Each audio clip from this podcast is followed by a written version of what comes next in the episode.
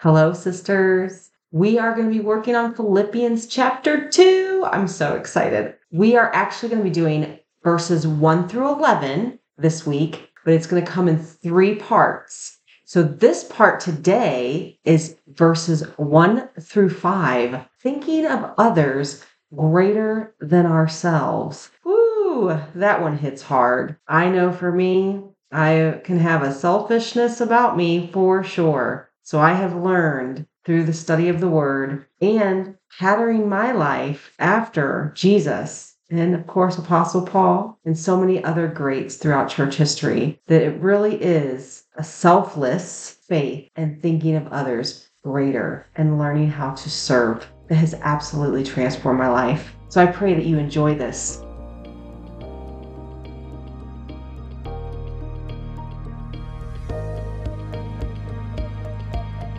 Family! Welcome to God's Word, Transforming Lives. Are you ready to dive deeper into your walk with Christ? Do you desire to learn His Word with a greater understanding that applies to your daily living? Do you feel like you're in a vicious cycle of victory and defeat? My name is Amy, and friend, I was so frustrated with my faith walk for decades. No matter what I did, I could not escape the symptoms that trauma from my childhood left me with. Not only that, I didn't seem to experience any victory that I read about in the Word of God. And even worse, I couldn't see it or experience it in my church life either. It all left me feeling even more confused and more empty. I knew Christ was the way and the truth and the life, and I knew His Word was the answer. So finally, one day, I got fed up with living in defeat and I became determined to find the Jesus of Scripture. I discovered true faith in Christ and had to unlearn much of what I had been taught. With God's Word and His Spirit, I have been free from anxiety, post traumatic stress disorder, depression, and suicidal thoughts for almost 15 years. And I have learned a tool set to overcome my past trauma and losses. God's Word has transformed my life. If you are ready for truth and transformation, then hop into the slow cooker with me and let's marinate together in God's Word. Did you know I have a free sisterhood community of women just like you? Women who love Jesus and they love one another. They too are looking for that deeper walk with Christ and they love learning His Word. If you pause right now and click the link below in the show notes, it'll take you right to the Facebook group. We look forward to getting to know you. Hi, I'm so excited. Here we are, Philippians chapter 2. We're already moving along. So praise God. I um just love this book so much, so much. So we're going to just dive right in here. We're going to start out right here in uh, verse chapter 1 just kind of remind you guys of some things that we were talking about before. One of the last things that Paul had said to us before, you know, we got we're we're getting to where we are now was just remember that um, our salvation was granted to us, but also suffering is granted to us. And so, oftentimes we will have conflict, and it's not always outside inter- outside interferences that come in with this conflict oftentimes because the enemy knows if he can disrupt unity, if he can disrupt the body of Christ, that having internal con- conflict will break down the very foundation of everything that the Holy Spirit is trying to build through the body. And that one of our greatest witnesses to a lost and dying world is our unity, is true unity built on love, built on Christ. And so what's happening here is Paul has gotten word that two of the women that he had been laboring with um, were not walking in unity. They were um, they were having some type of schism, and it was causing um, starting to cause disunity because they were conflicting. And it was uh, Eurodia and Syntyche. I didn't look up their words to pronounce them properly so we'll get to them later, actually. But so I just want to kind of build that up, though, that Paul is going to address unity and the and the importance of unity, which he addresses in every letter he writes, because Christ addresses unity. Unity is so important. This is how will they even know that who are his true disciples? Because of the love they have for one another. And one of his final prayers that Jesus had with the Father in John chapter 17 was unify them, Lord. Let them be in unity because if we're not in unity, then we cannot fully get done what needs to be done. And our witness is very poor at that point. So we're going to talk a lot about unity today. But I love what Paul does here. He doesn't necessarily address the problem head on so much as he is going to point everything, he's going to remind us why we need to be in unity and where that unity comes from. And so let's just kind of delve into that. It says in verse one, therefore, if there is any consolation in Christ, any comfort of love, any if any fellowship of the spirit, if any affections, affection and mercy. And so he's saying, listen, if in this word if here is actually can be um and should be uh meant to be since. So therefore, since there is any consolation in Christ, since you have this encouragement in Christ, since you have Christ's comfort because of the love that he has for you, since you have the Holy Spirit and he has brought you into this fellowship with one another, and he has brought this affection and mercy that you should be having for one another. So the word if there should be interchangeable with since, is what he's saying, because we do have that we do have encouragement in Christ and the finished work of the cross. We do have his love that is so persuasive that we to be persuaded to walk as he walked, to walk in holiness, to walk in righteousness, to walk in love, and to walk in unity. Christ's love alone should be enough to persuade us to become who we are called to become. And so, and because we have the Holy Spirit, the Holy Spirit is the one that has put brought us into this beautiful fellowship with one another. You know, God puts his bride together, the universal bride, but also the local bride. It is by no accident that you are doing life with the people that you're doing life with, that you're building God's kingdom with the people that you're building God's kingdom. That was no accident. God put all of those people together. He put that that ministry together. And so here's Paul, you know, he's going to start really showing why it's so important for that unity to stay together to fulfill the purposes of God. But he's going to use Christ to get their minds, our minds, focused off of ourselves, off of the problem, off of uh, the earthly mindedness that we all get vetted in. It's so easy to get our minds focused off of heavenly things because the earth is right here and it's so tangible to us that it seems to be it seems to something we got to fight all the time but he says you know, so he's gonna, so he's pointing all of us back to Christ, focusing back on Christ. He says, verse two, fulfill my joy. I love this. Here's Paul in prison. You know, they loved Paul. We've talked about that, how they supported him. They loved him. He loved them. But he's he's like, do me a solid here. I'm in prison and it it it breaks my heart to think that there could be disunity going on over there in that in the church that I established, in that church of Philadelphia, the first church of Europe. Right? He knew what this church was going to be the first, this was going to be the fire starter. And this that that church is literally the fire starter to where you and I have the gospel in the West here in America today.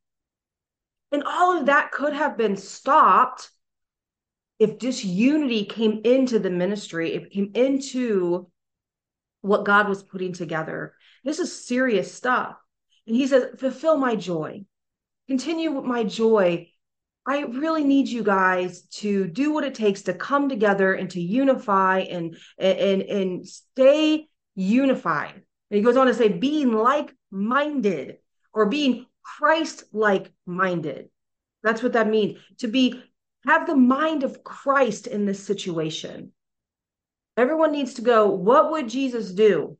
what would Jesus do? And I know that was like a popular thing like 25 years ago. Everybody wore the bracelets and the and the necklaces and whatnot. And and it was WWJD. What would Jesus do? And that's what Paul's saying here. He was really the first person to to throw out there for us to think about what would Jesus do? What would he do? We need to be Christ minded in this. We need to have the same love, being of one accord. We need to be on the same page, one goal. What is the goal? We have this local body that comes together. What is the goal?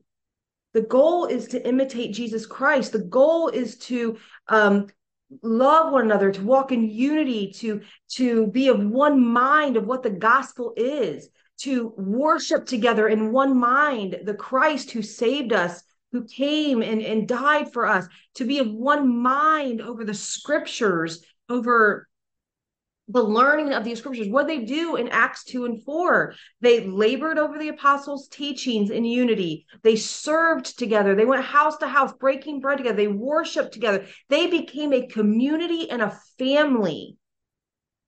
Now, he wants us to come into this same love, which is supernatural, that agape love that we're all filled with when we become born again, to be reminded that we have this love, the love that comes from Christ that has been poured into us. Remember Romans 5, God's love has just been poured into us and we should be it should be outpouring from us. And we do this in one mind and one accord. We should have the same goal. Love God with all our heart, mind, soul and strength. Love each other, right? Love our neighbor as ourselves. Love one another. Laying ourselves down for each other and then go make Christ known to the world. We cannot make Christ truly known to the world if we are not fulfilling one and two. If we're not loving God with our heart, mind, soul, and strength individually, and then coming together and loving one another the way that God loves us, what kind of witness are we to the outside world? And this and the enemy knows this. That's why he has come in to divide and conquer. And we have allowed him to. We've allowed him to. And, and, and the reason why we've allowed him to, verse three, let nothing be done through selfish ambition or conceit, but in lowliness of mind, let each other esteem others better than themselves. How does the enemy come in? He starts to get people thinking of themselves, their own interests, what I want, what I need, what I what I prefer. And that was that he starts putting that into the mind. Get the mind focused off of christ. And now i'm it's all about me. It's all about what i prefer. It's all about what i want. And it becomes iism. And we are so individualistic here in the west that we don't really have a sense of community like like we used to back in the day and also like people around the world well, um, because their culture is different. Our culture is very individualistic. Our culture is very me centered. Our culture is very building my own kingdom centered. And so we have filtered that into the church. It's all about me, myself, and I. What can I get? What can what benefits me? What's best for me? And we don't think of the others. We don't think of what our decisions how it, they are going to affect other people. And we're to think of others greater than ourselves. It's not a false humility, like, you know, purposely putting ourselves down to lift other people up. That's not what we're talking about. We're talking about, I think of your needs greater than my own. I think of how my decision may affect you. I think of, you know, what I have to do today, but maybe you need something. thinking of others greater than ourselves. It takes great humility and sacrifice to do this. But this is the heart of the Christian. Why is it the heart of the Christian? We're going to get into that. Verse 5 Let this mind, this Christ likeness, this Christ mind be in you, which was also in Christ Jesus. Paul is not asking us to do anything that Christ himself did not do. This is the pattern this is the example that we have God Himself coming down. And that's what we're going to talk about coming down and giving up his own desires and his will, thinking of us greater than himself. And he's God. Oh, gosh, guys, we've got to get this together. So let this mind be in you, which was also in Christ Jesus. This was in Christ Jesus, that we are to think of each other better than ourselves, that we're not to be looking after our own interests. If I'm going to do this, how's this going to affect the rest of the body? If I'm not going to do this, how's it going to affect the rest of the body? What are my actions and my decisions doing to the rest of the body? You know, we're going to have personality conflicts. We're going to have, you know, you know, different types of things. And one thing I want to say here, which is really important before we go on to the next section, is unity is not uniformity. They're not the same thing.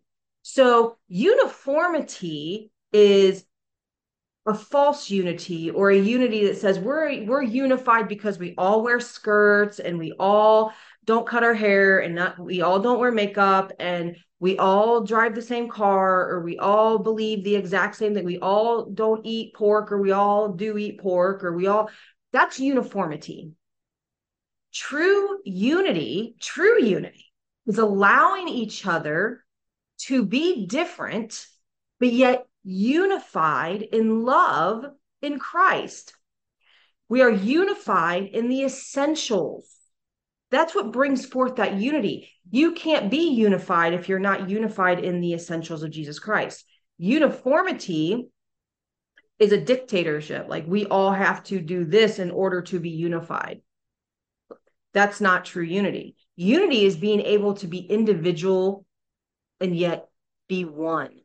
It's I don't, I can, I can wear a skirt and you can wear pants. I can wear makeup and you can decide to wear no makeup. I can eat pork and you can decide to not eat pork. As long as we're not saying it's a salvation issue or we're not putting each other on a higher tier and saying, well, I'm, I'm, you know, I'm a better Christian than you because I wear a skirt and you don't, you know, that's goes back to, you know, Romans 14 and 15, which you guys can go back and listen to that lesson.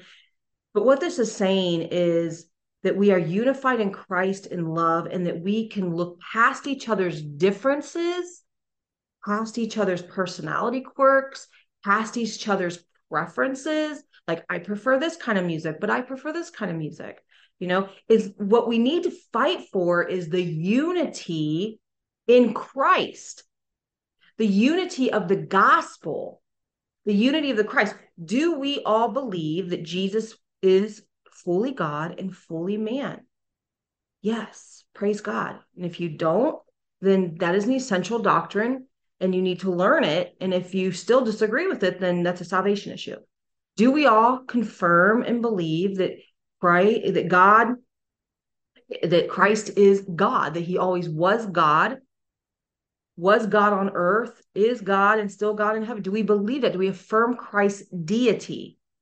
Yes, that's an essential. We have to have that. We cannot have unity if we do not have these essentials. Do we believe that the atonement was on the cross? It was finished at the cross. Yes. He did not go into hell and then suffer for three days like a lot of these false teachers teach. It was finished on the cross. Do we believe in the physical bodily resurrection of Jesus Christ? Not a spirit, not that he came back as a spirit, he didn't reincarnate, he came back physically and bodily. It's an essential. We have to believe that. Do you believe in the inerrant word of God that the Bible is sufficient? It has no contradictions. It is 100% God breathed and it is our final authority. That is an essential. Do you believe in the virgin birth? That is an essential. Christ, it had to come from a virgin birth. He could not have a sperm to have created him because then he would have had the sin of Adam this Adam's nature, and he does not have Adam's nature. That's how he is still fully God and fully man. These are essentials. Do we believe in the, the Godhead or the triunity or the Trinity? God the Father, God the Son, God the Holy Spirit operating as one God, but three separate and unique persons. Just because our mind can't fully comprehend it doesn't mean the Bible doesn't teach it, and that's not true. These are the things that Orthodox Christianity has always held to. People have died for these essentials. And so we have to hold fastly to that. So if we agree on those, if we agree on the essentials of the faith, then we need to work at the unity among the body of Christ. This is vital.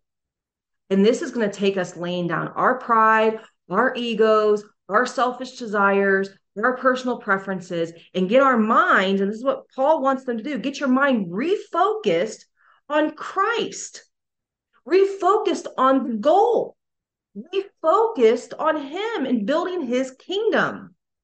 These other things, we can show each other liberty.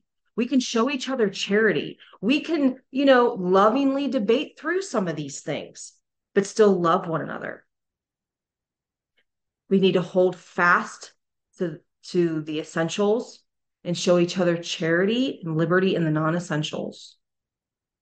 And say, we're going to fight for unity because we want to be a witness to the world of what it means to follow Jesus Christ. It is how the world's going to know us is by our love and unity because everything is divided. Everyone is divided. But when they see a body of believers that can come together from different walks of life, from different stages of life, and different ages, and different backgrounds, and different, and they come together and they just love one another, and they just fight to stay together as a family and as a community so that they can get the work done that needs to get done for the gospel of Jesus Christ. That is a true witness to the world because that is supernatural. But it takes everyone laying down their lives for one another and thinking of each other greater than themselves. It takes great humility to just talk to each other, to just come together as a family, to to to just hammer out things that maybe aren't uh, biblical or aren't being done this way, or maybe you do have a preference, but you know, bring it to the table and let's hash it out and see if we can correct it or make it better, or just go, hey, my preference ain't going to get met, and that's okay. It's not about me. Whatever it is, right? And that's what God, that's what Jesus prayed for. And that's what God expects of us. And this is what Paul is about ready to hammer home here is the, the importance of this unity to come together in Jesus Christ, to love each other more than we love ourselves to think of each other greater than ourselves. If a ministry can come together and do that, they can transform the world. They can transform the city, and that's what ha- that's how Christianity did grow and and and go so quickly. It was like a fire that just could not be put out. It's because they were unified from Pentecost. Hmm, excuse me, from Pentecost and on, they were unified and the love they had for one another. They laid everything down at the apostles' feet so that no one had a need.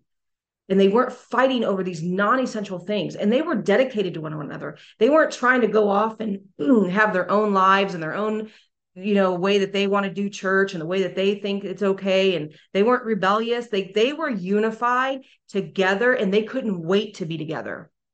Whether it was a Sunday, Uh, a house church, whether it was a Saturday at the temple, whether it was Monday through Friday doing house to house or going out and evangelizing, or whether it was in prison.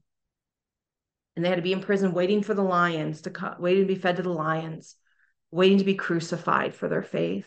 They were unified because they loved Christ.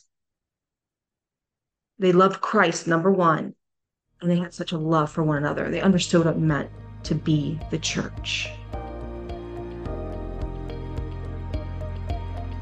Family, I hope you enjoyed today's episode. If it has blessed you in any way, would you give me 30 seconds and share it with a friend of yours? One more small little favor, if you would. Head over to whatever podcast source you're listening to this on and give me a five star review. That would be so great. It helps get the episodes out there to other people who may be wanting to learn God's Word. Again, don't forget, guys, until next time, it is a crockpot faith, not a microwave. With God's Word, discipleship, and patience, you too will be transformed for His good work. grace and peace I leave with you until next time.